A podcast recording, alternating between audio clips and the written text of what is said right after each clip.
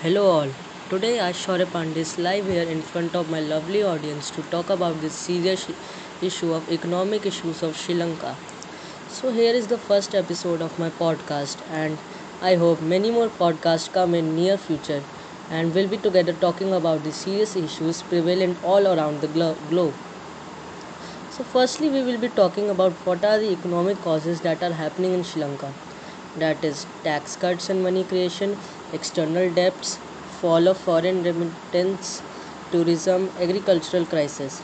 So Sri Lanka could have done better in the recent economic crisis by increase in agricultural productivity, increased job opportunities in non-farming sector, better implementation of reforms, more productive labor, improvised access across the country to public services and education.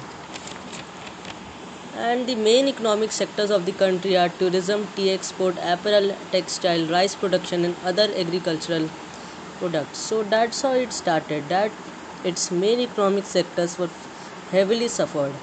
This suffering was accompanied by the monthly increases in both food and non-food categories. Actually, we can also say that the Russo-Ukrainian war as expo- was also a main issue as expo- exports gone down after that and especially oil. And due to that, oil prices shoot up and resulted in heavy inflation. So, these are some economic causes that we have discussed today on this podcast. Do remember that it is the first episode of my coming podcast, and there will be many more podcasts coming up within this website.